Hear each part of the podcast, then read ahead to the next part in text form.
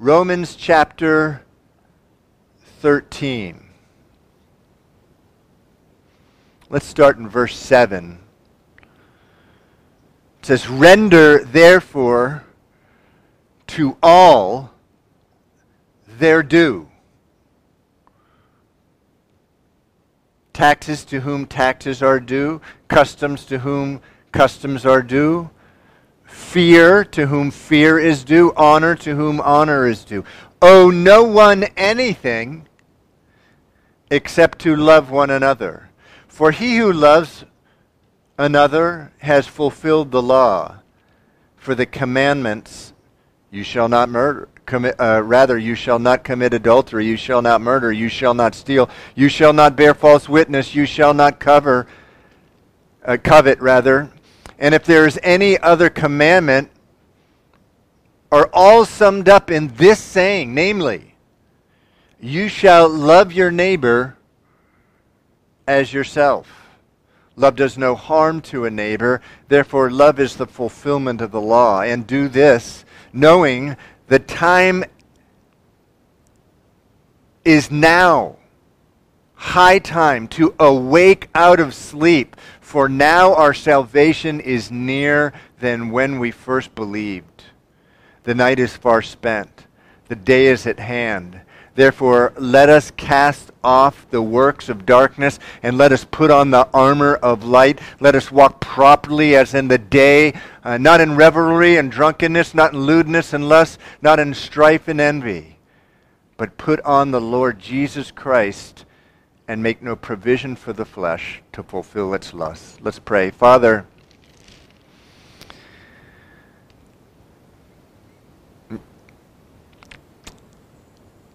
I think of the Lord Jesus after 40 days and 40 nights fasting, no food. For 40 days and 40 nights.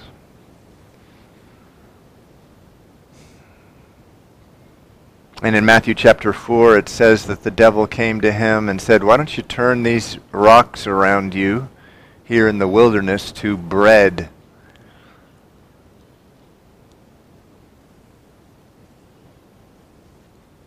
And Lord Jesus, you responded. You said, Man does not live on bread alone, but on every word that proceeds from the mouth of God. Lord, in the book of Job, it says this. It says, Job cries out, I need God more than I need my necessary food. Lord, we, we need you. We're just in agreement with that, Lord. We need you more than we need the food that's necessary for us to survive. We need you.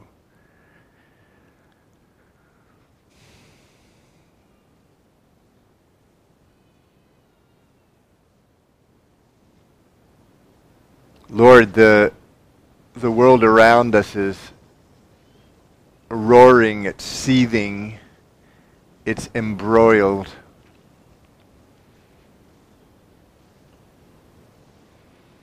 And the world needs us, the world needs you.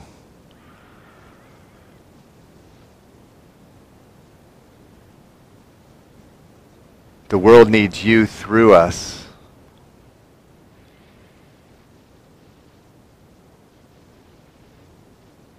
How might we give you to the world, Lord? How might we do that? On May 31st, 2020. Please show us today. In Jesus' name, amen. Okay. Our continued study in the book of Romans. Romans chapter 13.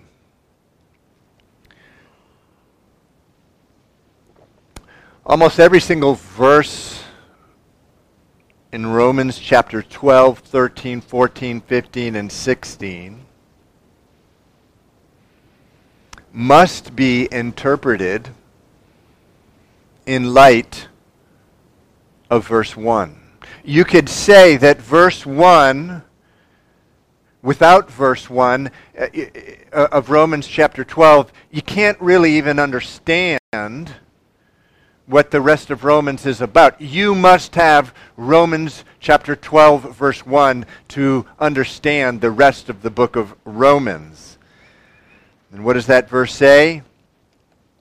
It says, I beseech you, therefore, brethren, by the mercies of God, that you present your bodies as a living sacrifice, holy, acceptable to God.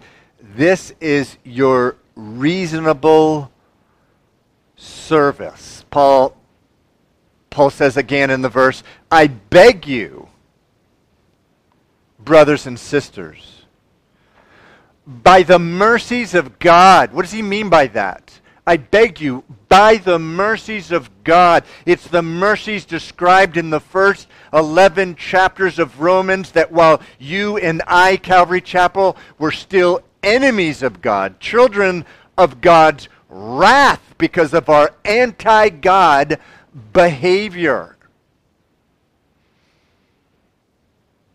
That while we, were still enemies of God, God sent his Son into the world to be the subject of God's wrath in our place so that we could become friends, not enemies of God, and have an everlasting life of joy and love in the presence of God. In view of that mercy, Paul is saying, I beg you the mercy that God has poured out on your life. Present your body as a living sacrifice.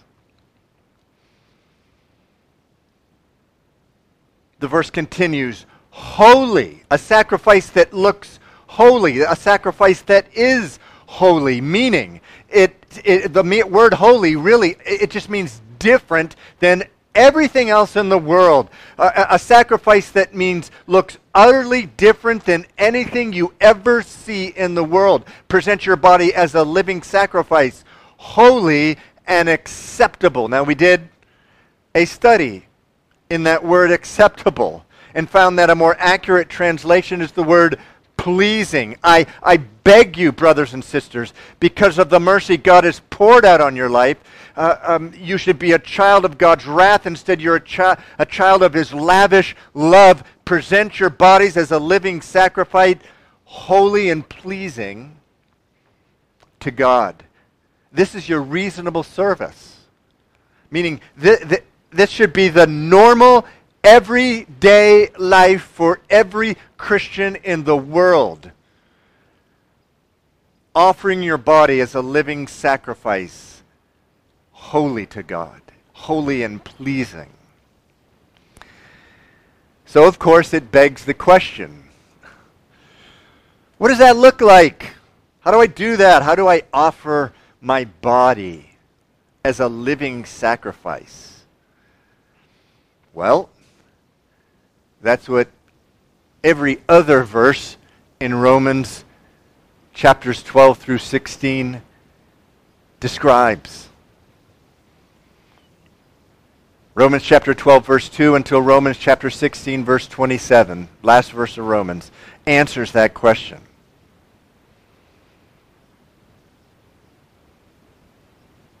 Paul begins to describe in Romans chapter 12, and he continues throughout the book, what it looks like to offer your body as a, a living sacrifice. What does it look like? Uh, well, really, really, really otherworldly. Really, really, really radical. In fact, so radical that if you do what chapter 12 tells you to do, people will think you're a fool.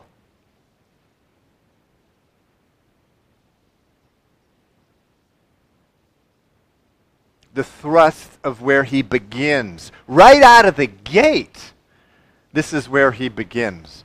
Verse 9 Love without hypocrisy, meaning don't just put a smile on your face and pretend that you love someone. No, really, really, really, really love them from the deep, deep, deep place in your heart. Verse 14 of chapter 12 Bless those who persecute you.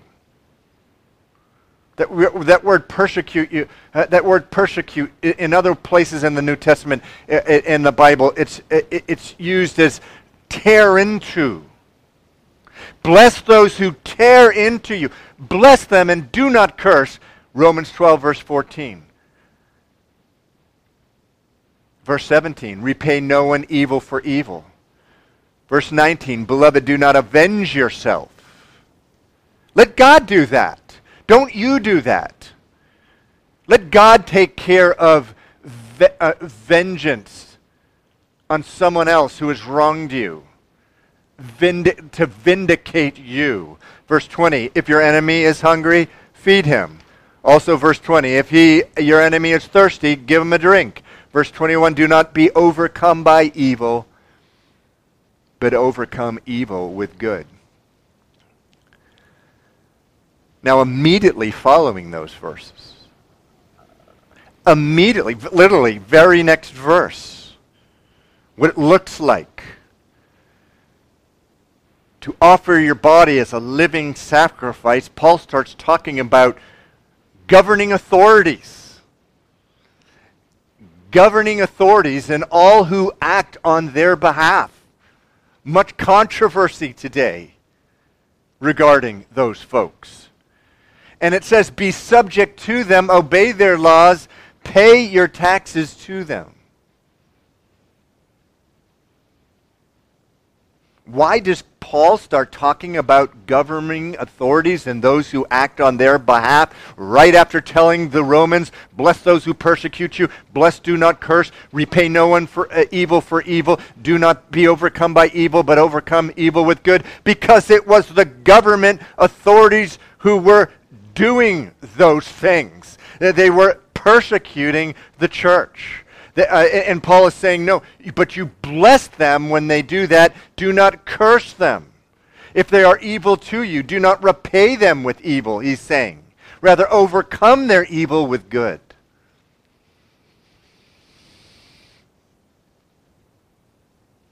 You do that today, people call you a fool and a coward.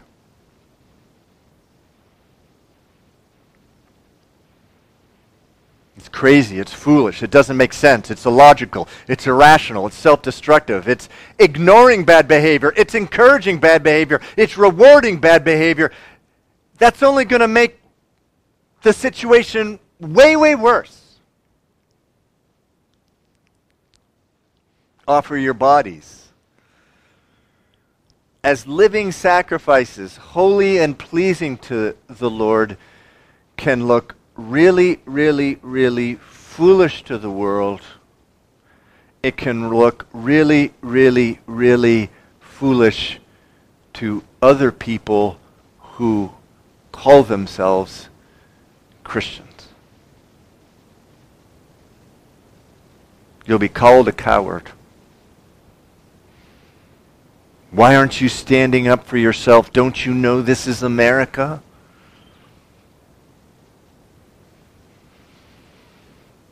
This is America. But I'm a Christian first and an American second. I'm a Christian first and distant second.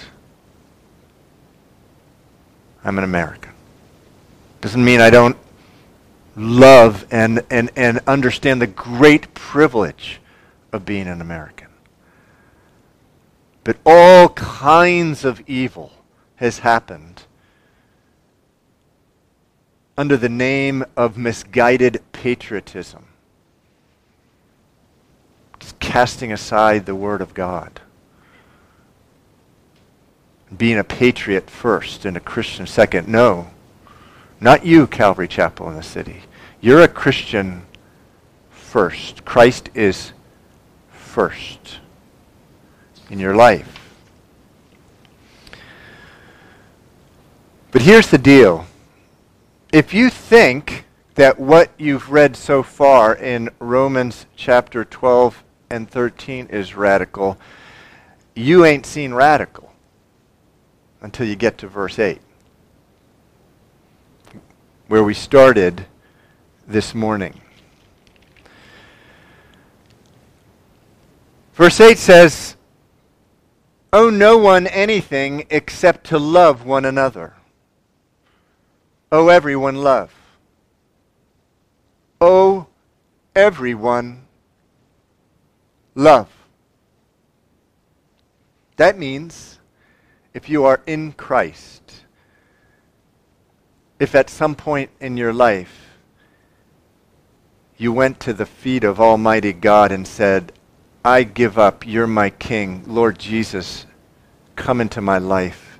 Thank you for living your life to credit your perfection to my account. Thank you for dying for me on the cross. I deserve death and hell. You, di- you died and, and, and suffered hell for me. Thank you for that. Come in. Come in, Jesus, my King, my Lord, my Savior. The Bible says that at that point, going forward, you owe everyone love. You owe a child molester love. You owe that boss that makes your life miserable love. You owe that person in the apartment above you who practices on their drum set at 2 a.m. in the morning love. You owe that coworker who takes the credit for what you do love. You owe that neighbor who throws beer cans into your yard love. You owe that homeless person with an overpowering stench of urine who takes their seat next to you on the T love. You owe that politician who, with all their heart and all their mind and all their soul, works at passing laws that are against everything you stand for. Love. You owe that person in the media who mocks everything you believe is good and does everything she can to convince people that what you believe is good is actually bad. You owe her love. You owe that police officer who's got you on the ground and has his knee to your neck. Love. Calvary Chapel you know you owe him love. Regardless of whatever race or color he is, you owe him love. You owe her love.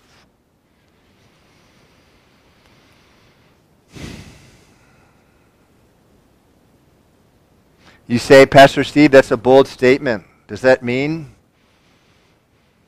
you're against protest? Does that mean that you would not join a march protesting the death of George Floyd?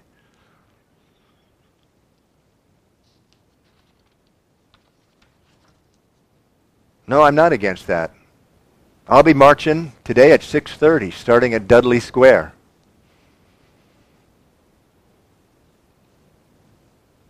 I'll be doing that. Doesn't mean that I agree with everything the protest organizers agree with. I don't agree with, and if they asked me why, I would take great delight in opening up the Word of God and explaining to them that there's certain part of their mission statement that is contrary to the heart of God. Then why would you walk in a, in a march like that, Pastor Steve? In order to live out Romans chapter 13, verse 8, which says, I owe them love. In order to live out verse 9 that says, For the commandments uh, for the commandment, you shall not commit adultery, you shall not murder, you shall not steal, you shall not bear false witness, you shall not covet. And if there is any other commandment are all summed up by this, uh, saying, namely, you shall love your neighbor as yourself. And so, if any community, any of the organizers of this march asked us, asked me why I don't agree with certain things that I that they believe in, that's in their mission statement, I would tell them, but then I would end by saying, But I'm here because I love you. I want to affirm the fact that this that the political system, the government system in this country has let you down. That, that the political system, the government system has failed you. And I love you.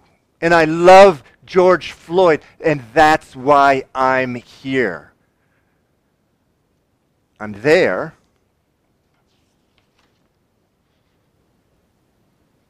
because I'm there, there today, actually, because in order to love my neighbor as myself,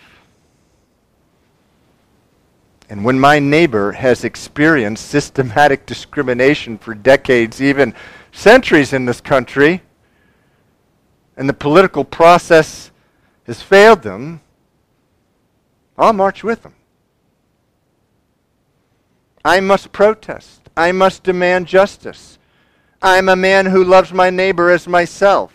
I must let my neighbor know that his life is important. His life, no matter what his race or colors, is incredibly valuable. He's an image bearer of the God of the universe, and to have the neck of God's holy image, image crushed by the knee of a police officer is an outrage.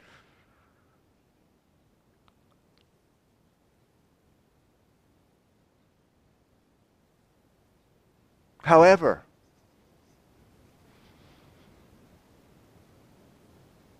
if given the opportunity, it would be my privilege to share that even if my protest is successful and I get everything I want from my protest, if I get the justice uh, I want and I stop there, I have ripped off the world. I, I, I, have not shown the world the fullness of what a Christian is. If I stop there, just having gotten what I'm protested for, I, have done a good thing, but it's the same uh, thing that virtually every other religion would do. If I stop there, I have not fully offered my body as a living sacrifice, holy and pleasing to God. And I do that by blessing those who persecute me. Blessing and not cursing, and teaching others that's the way of Jesus. Repaying no one evil for evil letting people know that broad is the road to destruction, and there are many people protesting that are on that road. But narrow is the road that leads to life, and difficult is that way. And part of the difficulty is repaying no one evil for evil. Part of the difficulty of the narrow road is not avenging yourself. Uh, it, it, part of the difficulty that, of that road is living a life in which if your uh, enemy is hungry, feed him. If he's thirsty, give him a drink. If, if, if uh, he's doing evil to you, you're not being overcome by evil, but you're overcoming evil with good. And Romans 13, verse 8, and you owe people love, even that man who is not your color, who has his foot, his knee on your neck, on the ground, under the badge of authority.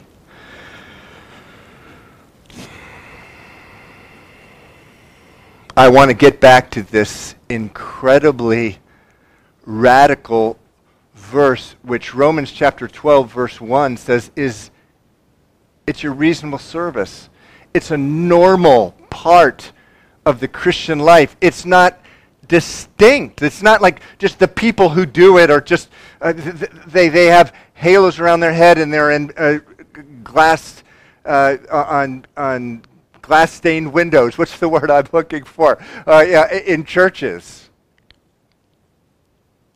It's not just them, it's you, Calvary Chapel. Oh,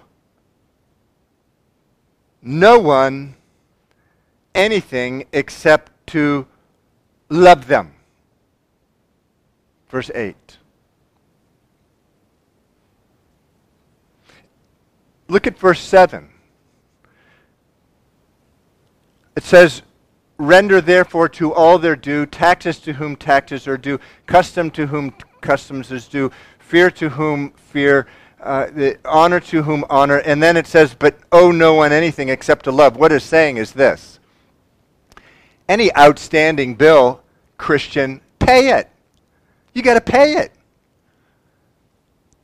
But there is one bill that you'll always be in debt with and that you can never repay. And that is loving that person that God has brought into your life, that politician that is against everything you stand for, that tyrant in a, this other country um, who is crushing, oppressing his or her people. You have a debt to that person, and you can never repay that debt. And that debt is to love them, and love them, and love them.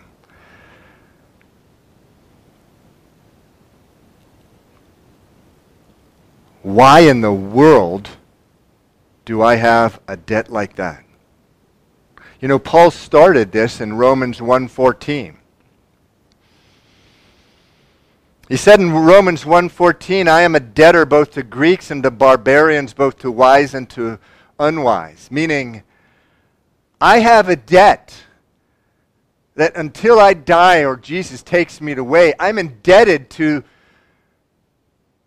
that, that Greek, meaning he was a Jew, meaning all the non-Jews of the world, but also to barbarians, that those were speaking of the world beyond the Greek world, to, to, to, to give them uh, uh, the gospel as well, both to wise and unwise. He's indebted to them. He owes them love. He owes them a debt. Actually, he can never repay them.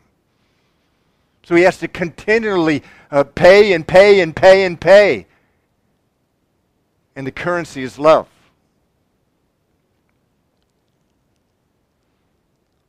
Why? Why do I owe every single person around me, even the one who may have their knee on my neck, and may be motivated because of what I look like, the color of my skin? Why do I owe them love? Why do you owe them love? Why do you owe that person love? If you say you don't owe the person love, you need to examine yourself, Paul says in the last chapter of 2 Corinthians, of whether or not you're in the faith. Because the Bible says that's what a Christian is. They owe everyone love. And it's a debt they can never repay. What, what, but, but why? Why do you owe them love? And the answer is very simple first 11 chapters of the book of Romans. Be- because you owed Almighty God an infinite debt. Why? You, send, you sinned against an infinite Almighty God. He's infinite. And when you sin against an infinite God, you take on an infinite debt, a debt that lasts for eternity, the debt of hell, eternal hell.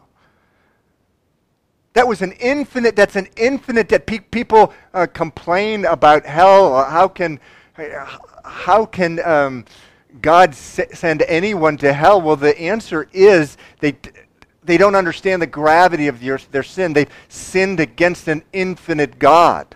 when you sin against an infinite God, the creator of heaven and earth, the creator uh, uh, of every, the, every bone and piece of flesh and molecule in their body and breathe life in, into them. And when they, when they sin against him, it's an infinite debt. You owed God, Calvary Chapel, an infinite debt that you could never repay, but He paid that infinite debt for you on the cross. Jesus cried out, My God, my God, why have you forsaken me? As God was pouring out his wrath on Jesus to pay the debt, the infinite debt that you owed God. So now, having received the gift of eternal life by faith, you, living in the joy and strength that is available to you every day through an infinite, eternal salvation,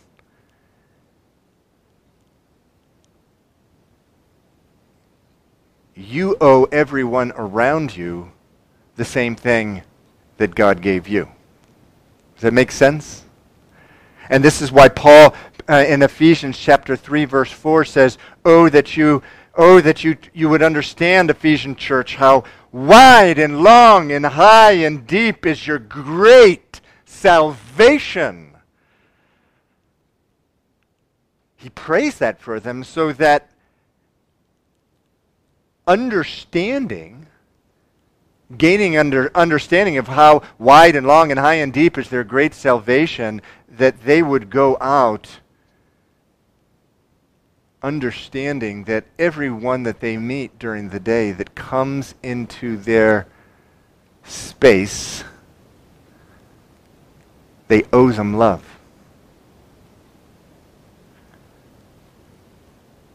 I beg you, brethren, by the mercies of God. Romans 12, verse 1.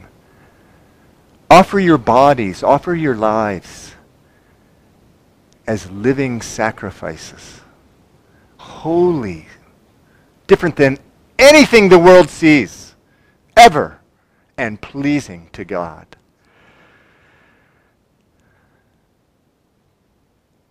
Loving your neighbor as yourself. If it stops at joining a protest and getting what the protest is protesting for, we have not loved our neighbor as ourself. Because supremely, loving your neighbor as yourself is giving them God,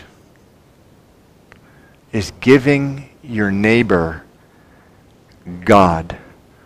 Psalm 73, verse 26 says, This my flesh and my heart fail. But God is the strength of my heart and my portion forever. My portion, my inheritance forever. In the Old Testament, in the book of um, uh, uh, uh, of Exodus, Leviticus, and Numbers, the Levites, the church wor- workers, they're a foreshadowing of you, Calvary Chapel, you as a born again Christian. They were going to go into the promised land. The people from the 11 other tribes would be getting a specific allotment of physical land. But God said to the Levites, He says, But not you. I am your inheritance. I am what you're going to own. You're going to have me. That's you, Calvary Chapel. And you can't love your neighbor as yourself, as yourself without offering your neighbor that offering them the Lord. 1 Peter chapter 3 verse 18 says this Christ also suffered once for sins. The just for the unjust that he might bring us to God. Christ is the way. He's the only way to God. Jesus said in John chapter 14, verse 6, I am the way, the truth, and the life. No one gets to God, the Father, but through me. We love our neighbor as ourselves supremely by giving them God, by, by showing them God for certain, but then also opening our mouths and, and telling them how to get God.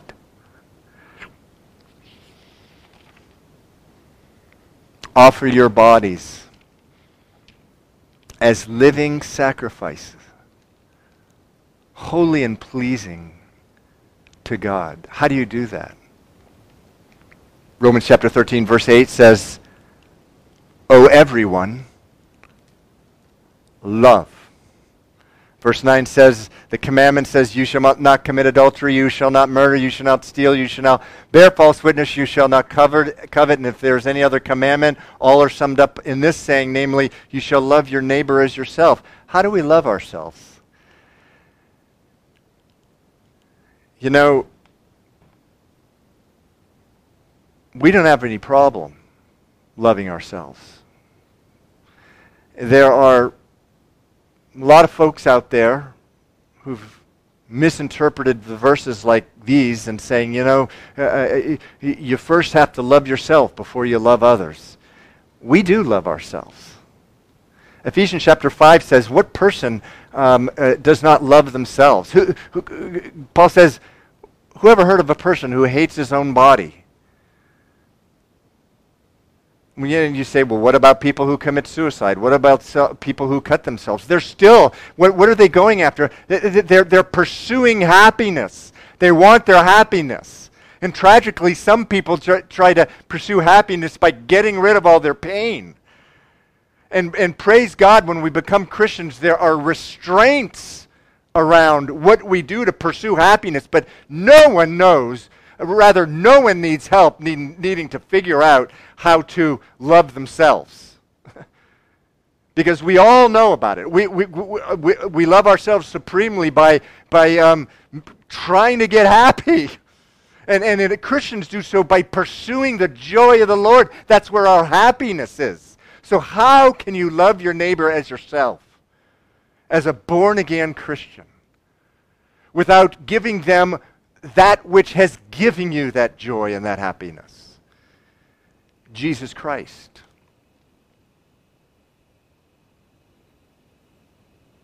Oh, no, uh, no one anything except for love. You're indebted to every person that comes into your space, whether the space is on a com- computer screen and you're watching them or if it's physically. You have a debt you cannot repay them, the Bible says. And that's love. Now, that, that is radical to the world, to many in the body of Christ. But verse 1 says it's your reasonable service. It's like the normal Christian life, it's what you do. It's not even distinct, it's not supposed to be distinct. So I don't know about you, but I can't do this in my own strength. That is so far above me. Just reading about the rich young ruler uh, this week with Jesus, and, and Jesus, after the man goes away because uh, what Jesus was asking him to do was impossible, uh, Jesus says, in, in the book of Mark, he repeats it. He says, What is impossible with man is possible with God says the disciples were astonished. He, he repeats himself. What is impossible with man is possible with God. Calvary Chapel, through the power of the Holy Spirit, who we need today as much as we ever have in our lives, God can make you a person who understand and lives out verse 8 of Romans chapter 13. Owe everyone love. I owe everyone love that comes into my space. Let's pray. Father, we thank you, Lord. This is a mouthful, Lord. This I just thank you, Lord, that there's only one place we can read about such a otherworldly lifestyle. It's right there in the word right here in the word of God, which you've given to us as a love letter to us on how to experience love, joy, and happiness in this life and for all eternity. I pray, Lord, that we as a church, Calvary Chapel in the city, would be a church that loves unity. Just like Colossians chapter 3, that forbears, that bears with one another in love, forgiving, serving, loving one another. Your word says, Lord, how more, how much more is love expressed than this, than a man or woman who gives his life for his friends, Lord, loving like that, dying to our flesh, saying living out your word, Lord Jesus, which says, Those who try to save their life will lose it. Those who lose their life for my sake will gain it. Lord, all this is impossible to the natural man. But you, Lord Jesus, you said it and then you repeated yourself. It's possible with you. Oh, how we want to be like you, Lord Jesus. Would you take us to the place where we are offering our lives as living sacrifices, holy and pleasing to you. And by doing that, we're blessing your heart and we're showing the world the way to you. And I pray this in Jesus' name. Amen. Okay, Calvary Chapel in the city. God bless you.